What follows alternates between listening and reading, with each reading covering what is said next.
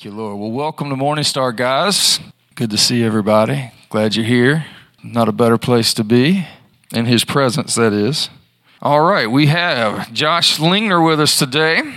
He's going to bring the word, and then we'll see what the Lord does at the end and some ministry time. Hey, I just, you know, the scripture says to give honor to whom honor is due. I, I am, you know, I've been pastoring this church since 2019, I think. January, but I've been coming for four, about four years, a little over four years here. And uh, what a team that I've, you know, we're blessed to have serving this church. Uh, this guy has a heart for God. And I've seen that over and over and over again. All these guys do. Paul, you know, I can't s- say enough about these guys. And, uh, but I just wanted to honor uh, Josh. He is just going after God, and it's evident. You know, we don't want to play church. We don't want to do just do services, and we want to go after God and go out, be people who are after His presence, after Him changing who we are, that we are formed into His image, and and that we're loving God and loving His people. And this is what we got in this pastor here. So, uh, Lord, we just thank you for this man. We thank you for his family. We thank you for the well that's inside of him from seeking your face and, and digging in your word. And Lord, we're asking to hear from the anointing right now in Jesus' name. Let the anointing come, Father, upon him that teaches us all. In Jesus' name. Thank you, man. Thank you. Thank you. Once again, happy birthday, Margaret. I told her this morning what a what a gift she is to our church here, isn't she? So just wants to honor her one more time. Uh, we wish you a very, very happy birthday. And I just, I know at the end of the service, there's going to be people, people lining up to take you out to lunch today. So, Margaret's choice. And uh, I also want to say hey to Drake. I got a chance to meet Drake last week. I was doing some work out here, and uh, Drake comes up. He, obviously, he's missing a leg here. He's like, Can I help you with anything? I'm like, Look at my, I want to go home and talk to my teenagers. What's y'all's excuse, man? This guy helped me out, and it was, it was just a pleasure to meet him, and glad that you're here, Drake. Really, it's a privilege that you're here. And let's go, let's go Ravens. We're to get the W today in uh, Detroit. uh, that's cool. Yeah, I'm from Maryland originally too, so we had a chance to talk about football and the Lord. So it was great. It was a great meeting him. So. Uh, well, today I uh, had an interesting roundabout to get to what I wanted to talk about, and what I'm going to share about is a pretty foundational message. But I'm kind of coming at it with a little bit of different language and maybe uh, from a different angle. But it's something that we've all heard before. Uh, before I get into that, I saw this thing. Uh, how many know Facebook can actually be good sometimes, right?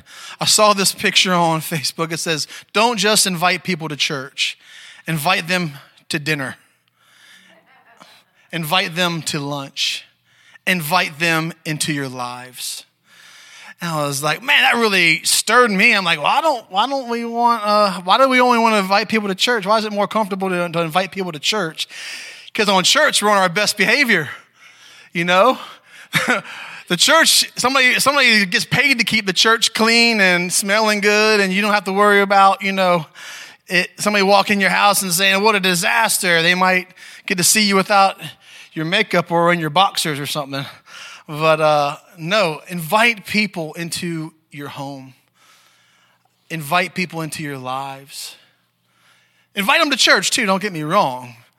But I have found such significant experiences and encounters with people when I've invited them into my home. I've invited them to lunch. One quick example, I want to just share practical example. I was out here months ago. And remember Roy used to come and hang out all the time out here? Roy, or, he used to have like a duck blind out here. He was posted up in that. And uh, I was. I was here getting some stuff done. I was actually getting replacing the potpourri dispensers, so our church smelled nice. You know, can't worship unless the church smells good.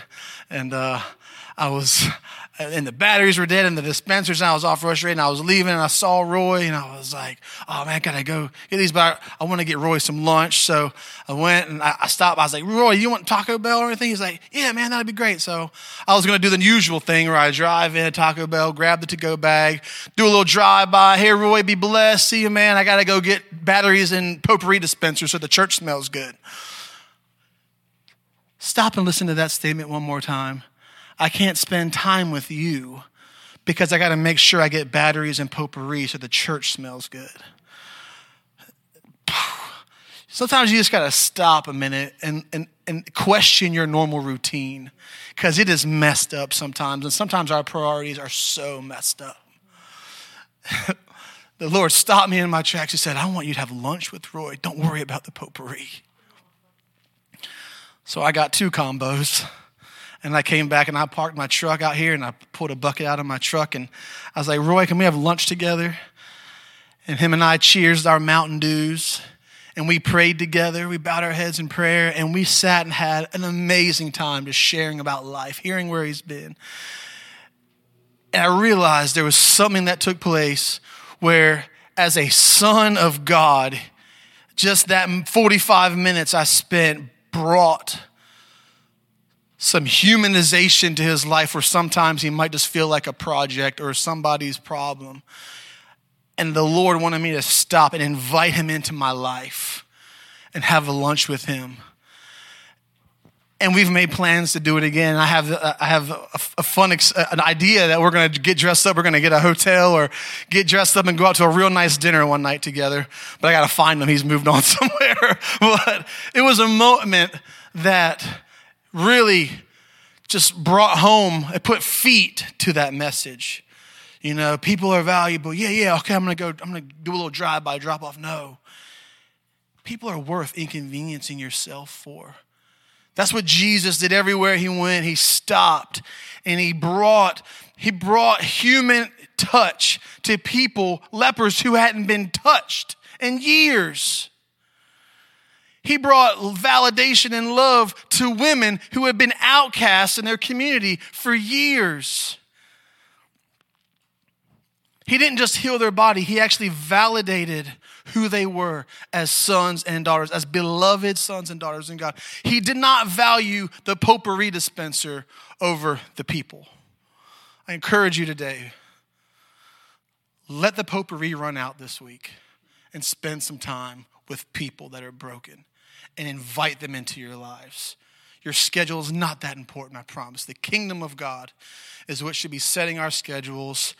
And I'm not saying be irresponsible, but I am saying value people more than potpourri. Put that down in your notes, point one. uh, yeah, let's just pray into that. I just really feel like that was a word for our church. It, was, it has nothing to do with our, my message, but Lord, I just ask right now that Holy Spirit, you would convict us anywhere in our lives where we have allowed potpourri. You guys know what I mean. That's just an analogy. to be more important to us than the actual heart, soul, and spirit of human beings that we pass every single day, Lord. Help us to be so sensitive to your spirit that we stop and we show the love of Christ and release the power of the gospel into people's lives. That's where it's going to happen. It's going to happen face to face. I'm going to do a little, one more thing about that story that was really cool. I was cleaning up the dumpster, it sounds like I clean up the dumpster a lot, right? this kid's messy over there. Anyway, one day I was cleaning up and there was like all these butane cans. And I remember a kid in high school used to get high on butane. I don't know how, how they do it, but there's a way. And I'm over here, and my first thought was, I started judging Roy. Oh man, that man, he's getting all that money and using it to get high. I'm just being real, y'all. I'm being real. That's my thought you know what? The first thing that Roy wanted to show me when I sat down to have lunch with him that day, he showed me his little butane burner that he used to put butane cans in to heat up his burgers that he got right across the street. Conviction. Some of the judgments that we have in our hearts against people would disappear if you just took time to sit down with them. Don't judge where people walk until you have sat where they weep.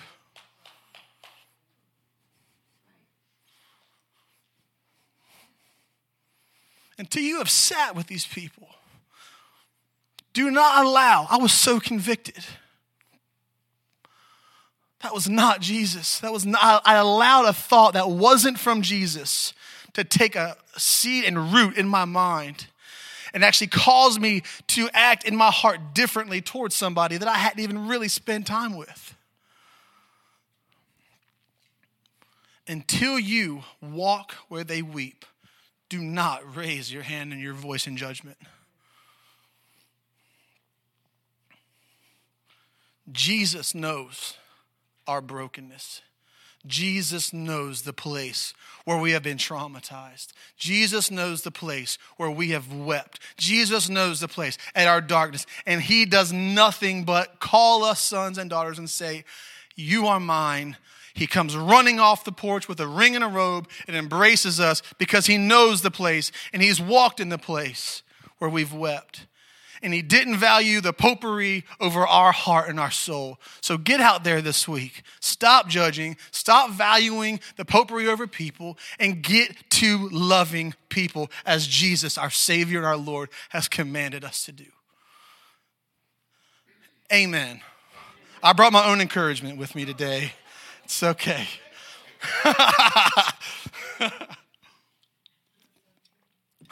You know, it's funny. I drink out of this thing because it keeps my can cold, but a lot of people drink beer out of this. This is seltzer water, so I don't want y'all to think I'm up here sipping on a Bud Light or something. uh, so, anyway, here we are. I want you guys to go to Ephesians. There's a lot of scripture I'm, I'm debating on reading. But uh, this week, I, I, ran into a pretty intense experience. I was pressure washing on Tuesday, and all of a sudden, I developed these like horrible, this is a little TMI coming, get ready, these like horrible sores on my feet. And I, it hurt me to stand. I mean, I looked, I went where I was doing a job at a um, Cambridge Village community over here, the retirement community. I had to get up, I forgot what morning it was, and my feet were so sore. And the, the, the elderly folks that live at Cambridge Village were out doing their laps. And I'm like trying to walk from my truck to the hose source. And this like 80 plus year old woman's like passing me because I'm walking like this. My feet hurt so bad. I'm like, oh man, this is embarrassing. This 39 year old guy getting lapped by 80 year olds out here.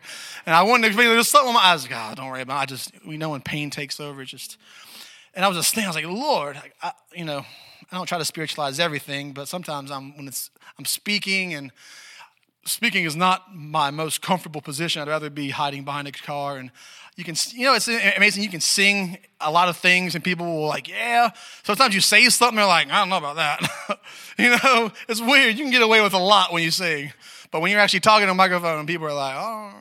Anyway so i get more i get more self-conscious. I get more i don't know just down on myself so but I do it because I, I believe in making myself uncomfortable. I believe in always pushing beyond a place where I've become comfortable.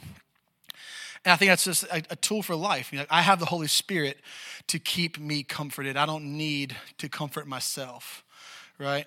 So uh, I'm here, I am speaking. And then I'm pressing into like, Lord, why are my feet hurt? I mean, and I, and I was thinking to myself, I can't, I mean, it's, it, it hurts to stand.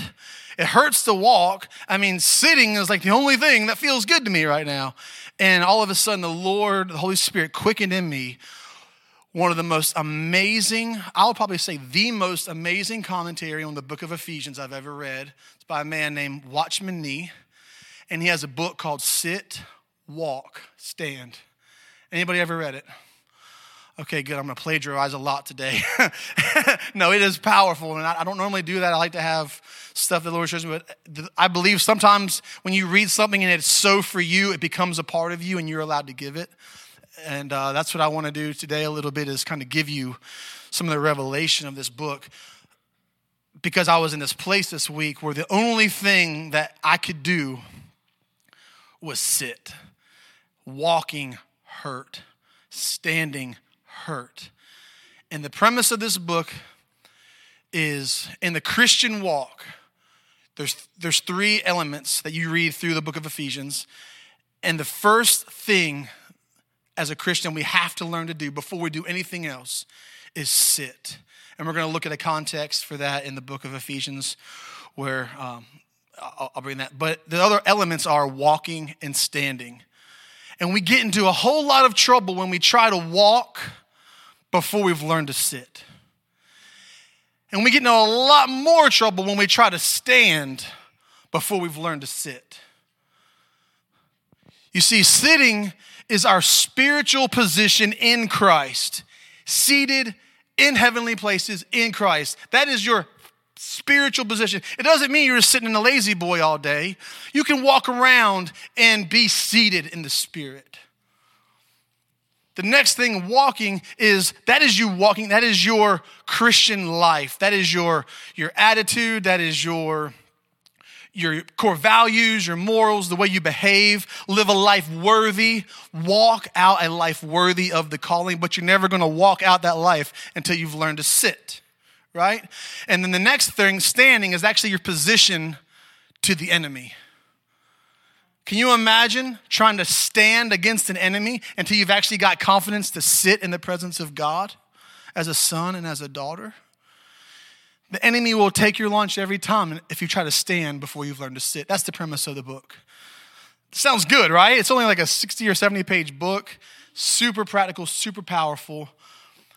But I want to focus today on the word sit. And at the end, I might get into that last part where it, where it says, hold on tight. If I was going to name this message, it would be sit down, hold on tight. And I just picture like a roller coaster ride. Speaking of, I did the Fury a couple weeks ago at Carowinds. Wow. I was holding on so tight. It was amazing. Go do it. Take, take yourself out to Carowinds. If you look for a thrill, go do it. Anyway, was, every time I think of sit down, hold on tight, I picture myself holding on to that little yellow thing in front of me, thinking this isn't going to work if something goes wrong. But I did it anyway. I did actually like three times. And I actually lost my voice sitting beside my 15 year old. He's just like, chill, hands up. And I got back and they're like, Dad, you were screaming like a loud girl the whole time. And he's just like so chill. I'm like, it's been a while. I needed, I needed that in my life. It was awesome. So sit down, hold on tight. How many of you guys have heard the, heard the phrase, if you're going to talk the talk, you better? How many of you ever heard that in context of your Christian faith? Right?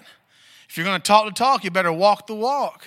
It's so true. We believe that, we hear that, and it's true to a degree. But the emphasis is always on making sure that you're walking out a walk. And I, I want to change this. Like, if you're going to talk the talk, you better have sat the sit so you can walk the walk. Try saying that three times fast. You might say something that you don't mean to. But if you're going to talk the talk, you better sit the sit, sit the sit, sat the sit so you can walk the walk. And then you can stand the stand. And then once you've stood all you can stand, keep on standing, right? These are our positions in the Lord. But I see so much frustration happening in the body of Christ because there's a lot of people who are trying to walk before they have sat. I'm going to get into that some more. And I've seen a lot of people try to stand before they've learned how to sit. And, and you can see it, it's evident. I think most of pastoral ministry counseling phone calls that we get is the result of people trying to walk before they've learned how to sit. Ephesians chapter, oh, here we go. One. And uh, we're going to go into two as well. And uh, man, this this first, I mean, the whole thing's amazing.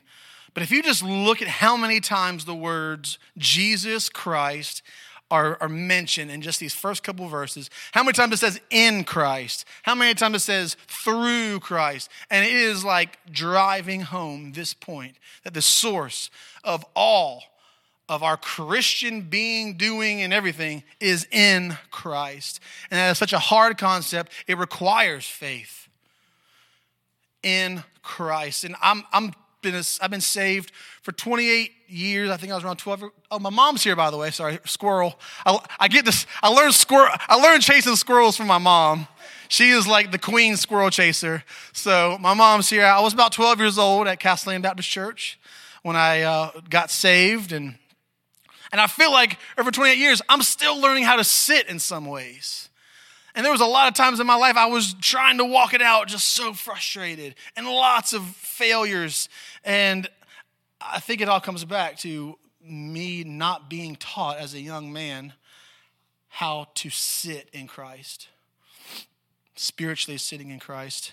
So, you know, I don't really have a, a strategy here, but there's so many good verses. I just want to kind of read a couple just so you guys can get the gist before we get to the, the, the main verse here in verse 2. But it says in verse 3, in Ephesians 1 Blessed be the God and Father of our Lord Jesus Christ, who has blessed us with every spiritual blessing in the heavenly places in Christ. If it ain't in Christ, everything before that ain't going to work, right? In my mind, my carnal mind wants to go, okay, yeah, well, heavenly blessings are good, but I want some earthly blessings. You know, the lottery would be nice. My mortgage paid off would be nice. You know, and it's like I've, I have such little value or revelation of what that verse means. He has blessed us with every spiritual blessing in heavenly places in Christ. We need a revelation of, of even what that phrase means. You and I have been blessed with every spiritual blessing. We have to stop equating or allowing our belief that earthly blessings are superior to spiritual ones. We get into a lot of trouble when we think that. We start thinking God isn't blessing us because our car broke down. And we start, start thinking God isn't blessing us because our AC broke down. And we have such a value on spiritual blessings that we have just like skipped over this in Christ amazing inheritance that every spiritual blessing is ours. And I can't even sit and tell you that I understand it fully, but I know that I don't understand it fully, and that's a problem. And I am pursuing a deeper understanding of what it means to be blessed with every spiritual blessing in Christ. Whew. In Christ, just as He chose us in Him before the foundation of the world, that we should be holy, blameless before Him in love. He predestined us to be adopted uh, us as adoption as sons through Jesus Christ to himself, according to the kind intention of his will, to the praise of the glory of his grace, which we which he freely bestowed on us in the beloved. In him we have redemption through his blood for the forgiveness of, of forgiveness of our trespasses according to the riches of his grace. You getting the you getting the, the vibe here? It's all about what he has done. And we simply step into, receive by faith what he has done. I told you this is going to be a foundational message, and I'm coming at it from the angle of sitting before we've walked and before we've stood. It's all in him. According to his riches of his grace, which he lavished upon us in all wisdom and insight. So many more amazing things, but I wanted you guys to get the idea here that there is a power at work. And here is the cool thing I want you to kind of see as you as you see the picture of salvation that that is being painted here and how we've received it. It dawned on me as I was retracing my steps through the book, it's kind of like Adam at the very beginning. What did God do for the first six days? Or the first five days, excuse me. He was creating an incredible world. He wasn't creating, he was creating beauty and splendor and gardens and suns and moons. And what happened on the sixth day? Adam was created. What did Adam do to step into the beautiful world that was created by God? What did he do? Did he plant seeds? Did he create oceans? No, he stepped into paradise. He stepped into the perfection of God. And I, I see myself in Adam. And the same way that Adam stepped into perfection is the same way I step into salvation. You realize that Adam's very first day was God's first day of rest. God worked so that he then he rested, right? And then the opposite is true of Adam. Adam rested and then he worked. You see that? And the same is going to be true foundationally as a believer in Jesus, as someone who has said, I am following the Savior of the world. You have to learn to sit and rest before you ever begin to work. All right, let me get to my point. Let's go to, uh, there's a lot we're skipping over. Let's go to chapter 2. And then we're going to read just verse 1 until I hit, I think probably, there's so many good things. I'll, I'll, I'll tell you when I'm done. So, starting at verse 1 and you were dead in your trespasses and your sins, in which you formerly walked according to the course of this world, according to the prince of the power of the air, of the spirit that is now working in the sons of disobedience. Among them, we too all formerly lived in the lusts of our flesh, indulging the desires of the flesh and of the mind, and were by nature children of wrath, even as the rest. But God, being rich in mercy, because of his great love, which he loved us, even when we were dead in our transgressions, made us alive together with Christ. By grace, you have been saved, and raised us up with him, and here the word is, seated us. That's where the verse word sit comes from. He seated us with him in heavenly places in Christ. Jesus. Hmm. There it is. He raised us up with him and he seated us with him in heavenly places in Christ Jesus, in order that in the ages to come he might show the surpassing riches of his grace and kindness toward us in Christ Jesus. For by grace you have been saved through faith, and that not of yourselves. It is the gift of God, not as the result of works, not as the result of walking, not as the result of standing, not as the result of works that no one should boast, for we are his workmanship created in Christ Jesus for good works. See, we're going to do good works. I'm not saying you're off the hook. You're going to do good works. You're actually going to do greater things than you would ever thought you were going to do, but you're not going to do it walking first. Man, I just got excited and I lost my spot.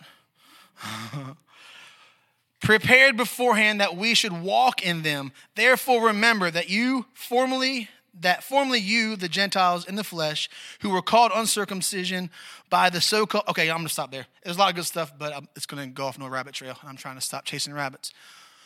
The point here is we are seated with Christ and in Christ. And we understand that mentally sometimes, but we haven't lived it out in our lives. Now, here's a couple things that I was kind of processing through what it is and isn't to have been seated, to sit in Christ spiritually.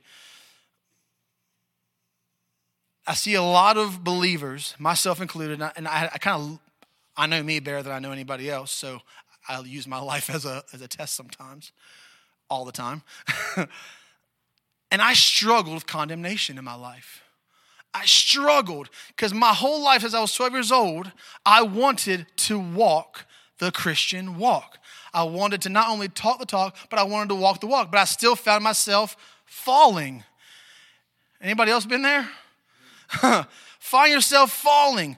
And I'd fall, oh God, I'm so sorry. I'm, and I'm, I'm never going to do that again. And I do, you know, purity pledges and I do all the, oh, you know, if you get me out this one more time, I'll, no, no, no, no. And I promise I'm never going to, you know, hung over. I'm never going to do that again. Oh, and then three weeks later, oh man, beer sounds good. It's like, I would try to walk this out, but I never sat. And here's what happens when you try to walk it out before you've sat, you will experience condemnation. And you know what condemnation does? Condemnation tells you that the thing that you just did is who you are. You just drank, you got drunk, you are an alcoholic, loser, no good, and you just need to go and go retry your salvation all over again. Because there was no sitting where you sat with the Lord and you became convinced without a shadow of a doubt, you are, Drake, you are a son. No matter what you do, your actions will never define your identity.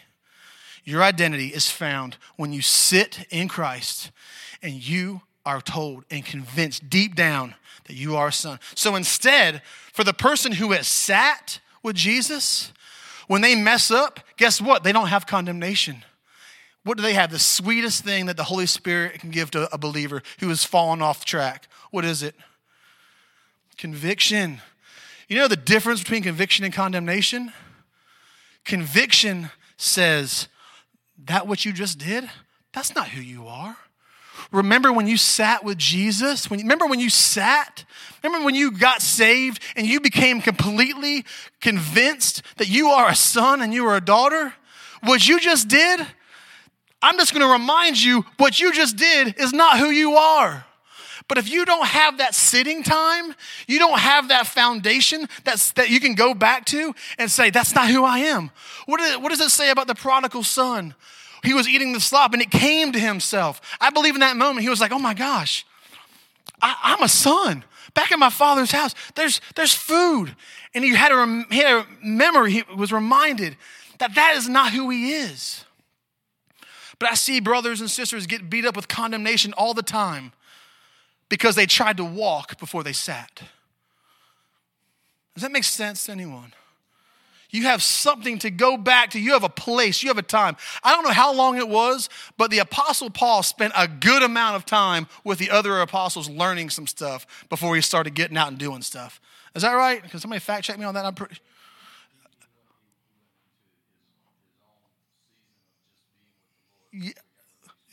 Yeah, 14 years there was a, I would maybe consider that a sitting time, maybe learning how to sit. Woo! Learning how to sit. But I'm telling you, it beats people up because they allow, you know, they don't say, oh, no, you know, there's no condemnation for those who are what? Oh, in, oh, you got to be in Him. You actually have to be seating. You have to actually have to be seated in heavenly places in Christ for that scripture to apply to you. If you haven't learned how to sit in heavenly places in Christ, then guess what? You're going to get condemnation. I'm speaking from experience. If anybody wants to challenge that, I just know in my life, unless I have learned that I am in Him, in heavenly places and I see myself as he sees me and I don't allow any thought from hell to come into my mind and I only allow the words that Jesus says about me to be in my mind circulating, I will get tripped up. But because I've learned, or I'm learning over the past 28 years as a believer to sit, I have a reference point. I have an altar, if you will. That's what altars were in the Old Testament a place of remembrance And for me, that sitting in Christ in heavenly places is a place as an altar in my life where I'm like, this is who I am. I am acting out of character. And I am so gently and lovingly brought back in as a son and as a daughter to say, it's okay. That's not who you are. That behavior is beneath you. You're a son, you're a daughter. I don't shame you, I don't condemn you. Conviction is so beautiful and so sweet.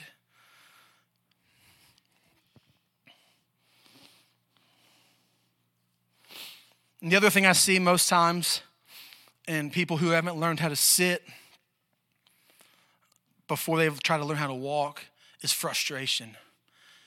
And they're frustrated because they are wanting something to happen that's already happened.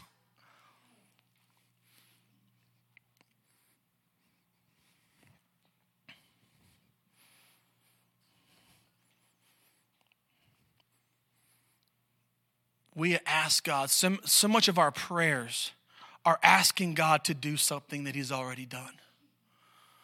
But because we never sat, we never took time to realize what it means to be seated with Him, in Him, we continue to ask for things. The Lord showed me this. Remember years ago, I don't know if it's the same way now, but when you used to get like a program on your computer, you would get a file. Maybe it's like a picture editing software, maybe even Microsoft Word, I don't know. But you would download this little, I guess it looked like some sort of folder, right? The folder was there. The full power of Microsoft Word was there. All you had to do was click, click, and launch it. It had been done. But so many of us, and, and I believe that's what happens when we're sitting, we realize all that has been deposited in us. It's there. And it's in the sitting that, like, the double click of the Holy Spirit happens and the program is launched and you actually get to access everything that has already been bought and paid for for you in Christ Jesus. You actually get to access and live out all the spiritual things and all the blessings. And we don't spend our whole life, oh God, I just pray for all these things that you've already done. Let them know. It's in the sitting that you realize by faith it's done. And you don't allow your experience to dictate the truth of God's word that says it's in you. Every spiritual blessing is already there. But if we don't recognize that and we haven't sat in that, we allow our circumstances to beat us up. We allow, well, this is happening, and that, and that person was mean, and this broke down, and all of a sudden you're like trying to walk it out.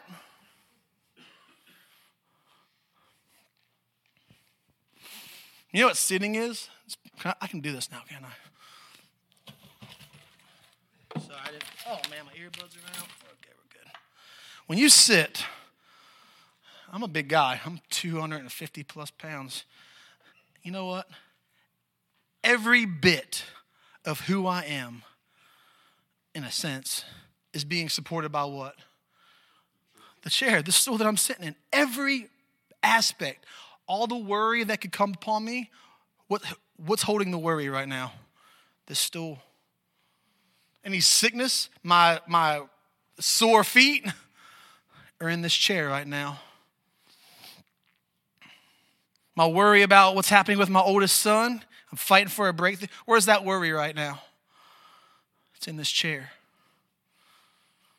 any financial strains I might have, any people I'm, I'm praying for that I've got concerns about, their sickness. Where is that? Where is, where is all of it? It's in this chair. And this is what Christ has called us to do to stop trying to carry the weight of something that you were never meant to carry. Allow Him to be your chair, that you sit in Him in every concern, every struggle, every doubt, every worry, every aspect of who you are, body, soul, and spirit, is in Christ, carrying the weight of everything that you are the good, the bad, the ugly, the beautiful. It's all in this chair. And I'm hoping by the time I'm in my 40s, this chair will be carrying about 30 pounds less. But for now, it's doing a great job. Had to lighten the mood there a little bit. It was getting a little intense, but you see what I'm trying to say. That's what it is. We say, oh, yeah, I've got that. Check that off. You know, Paul's message a couple weeks ago. Oh, I, oh, I know that. Been there, done that. Have you really allowed Christ to be that chair that carries everything you are? He can handle it. He will handle it.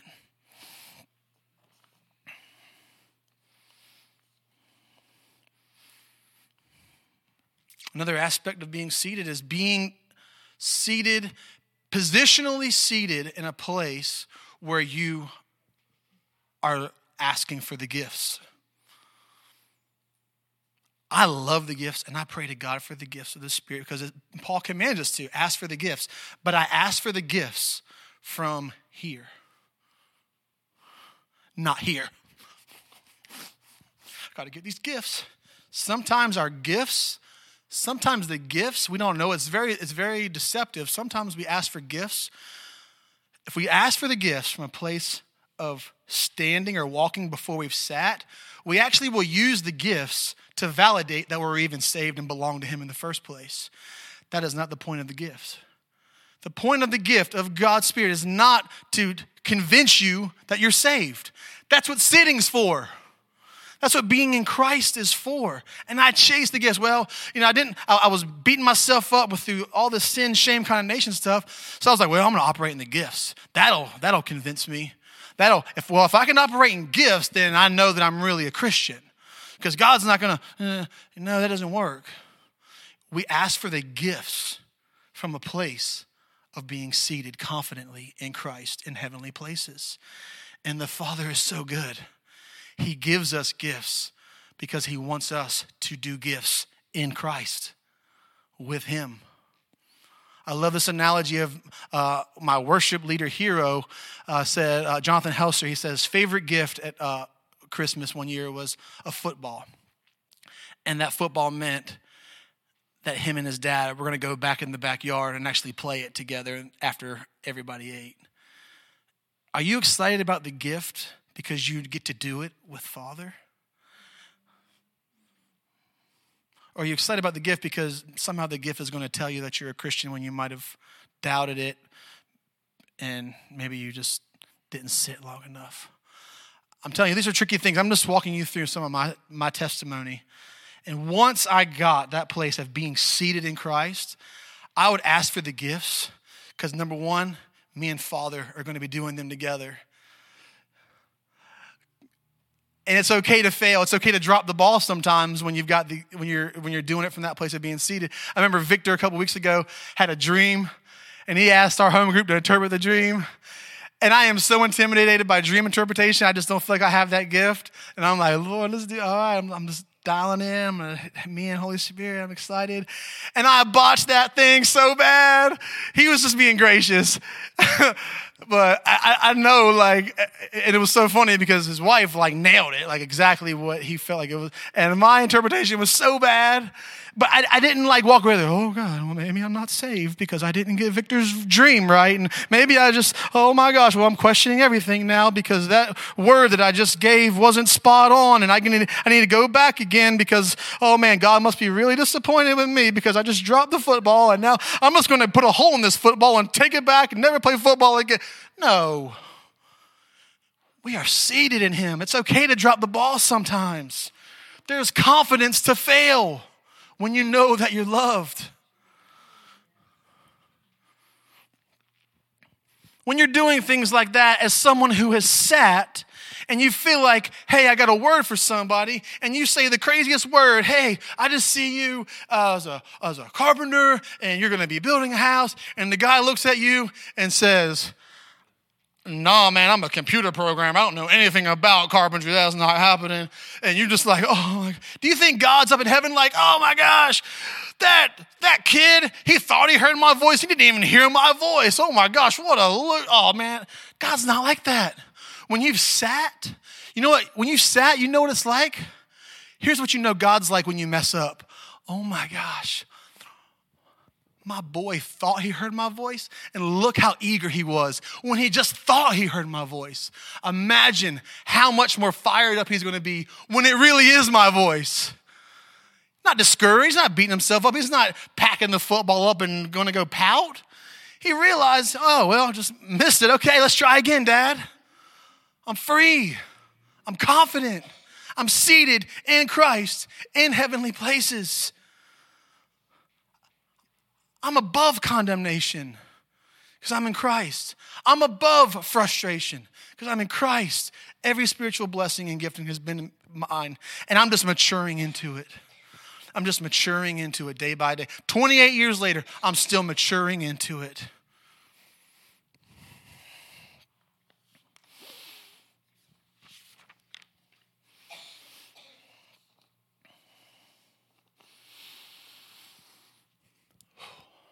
I'm going to close with this. I think I will get to the hold on tight part. And the other thing is, not all of us, I'm sorry, I need some water. Not all of us skipped the sitting phase. Some of us years ago got saved and got lit up by the Holy Spirit, and you sat with Him and you realized, and we did everything that I've spoken about for the past 20 minutes, and you were there but something happened along the way. And Hebrews says again and again and again phrases like hold tight, do not drift from the message that you received. Over and over and over again. I don't have time to go there, but trust me, if you will be amazed at how many times in the first like four or five chapters, there's even a famous verse in, in 10 somewhere that it says, hold tight while it says this other it quotes the old testament a couple times uh, while today is still called today don't harden your heart right? What happens is sometimes if we're not paying close attention and we're not holding on tight we will drift from that foundational place where we are seated in christ. And you start trying to walk everything out from this place and you've drifted from that word that you received, that, that foundational way of living. See, no one, no one intentionally gets into a car late night driving. This is another one of my stories. I, uh, I was seeing somebody in Raleigh, and we went to a concert. I went to go see Rod Stewart at late night, and I was trying to be a, you know, I was a good Christian, and I didn't want to spend the night there, so I had to drive, and I didn't have any money for a hotel room, so I'm going to drive back from Raleigh after a Rod Stewart concert at like one o'clock in the morning or something, and I had everything in place to not fall asleep behind the wheel. Right? I had the coffee, I had the Red Bull, I had the candy. I had the AC, I had the windows, I had the music. I, int- I set out with a plan to not fall asleep. How many of y'all know the end of this story? Oh, I'm not gonna let that happen again. AC all the way up. 20 minutes later. You know I'm talking about those things on the side of the road that wake you up? My, my, mom's having a heart attack right now. She does not know this story. yeah, yeah. Three or four times. How does that happen? You drift off. And you're like, oh, that's not to happen again. That could have been bad. That could have been bad. 15 minutes later, four times. Maybe I should stop and like get some more coffee or do some running or some exercises, you know? I'm telling you, it's like that in our walk. None of us intent, none of us at the beginning of saying yes to Jesus, none of us at the point where we sit down in Christ say, you know what? I'm probably going to drift off in the future and, you know, go back on my faith and not really, you know, care anymore. Probably just going to walk this thing out by myself because what I started in grace, I'm probably going to finish with my own works. Has anybody, anybody made a plan like that? No, the intention was I'm walking in. God, you're so good. Your grace is sufficient. It is not by my works. It is all the gift from God. And I am going to, I don't know. Oh, I'm not going to do that again. Next thing you know, drifting. Hebrews says it over and over again. Hold on tight. If anything, let this message, let this word right now be that for you. Get back to the place where you're being seated in Christ. Get back to the place where everything that you are, everything, the good, the bad, the ugly, and the beautiful, is seated in Christ in heavenly place. Because that, no matter what you're thinking, feeling, believing, or seeing, that is the absolute truth of where we are as people who have faith and believe in Jesus. He's that good.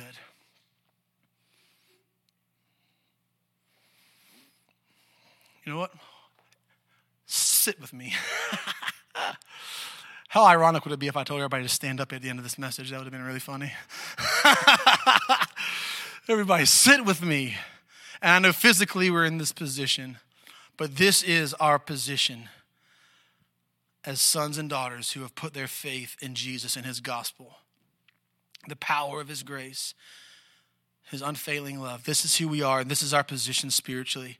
And we will walk, and we will stand against the enemy and the gates of hell will not prevail. And there will be no condemnation for those of us who stay in Christ Jesus. So, Lord, I ask right now that this simple word, sit, would resonate within us, your, your beloved. That this simple word of sit would resonate within us this week, and that we would stay true to the truth that we are seated in heavenly places in Christ, that there is therefore now no condemnation because we know who we are.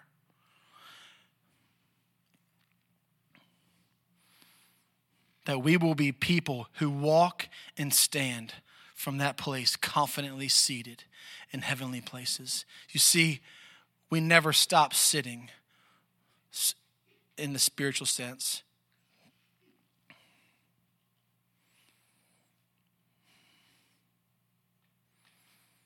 Holy Spirit, I pray that your anointing would just set people free from dead works.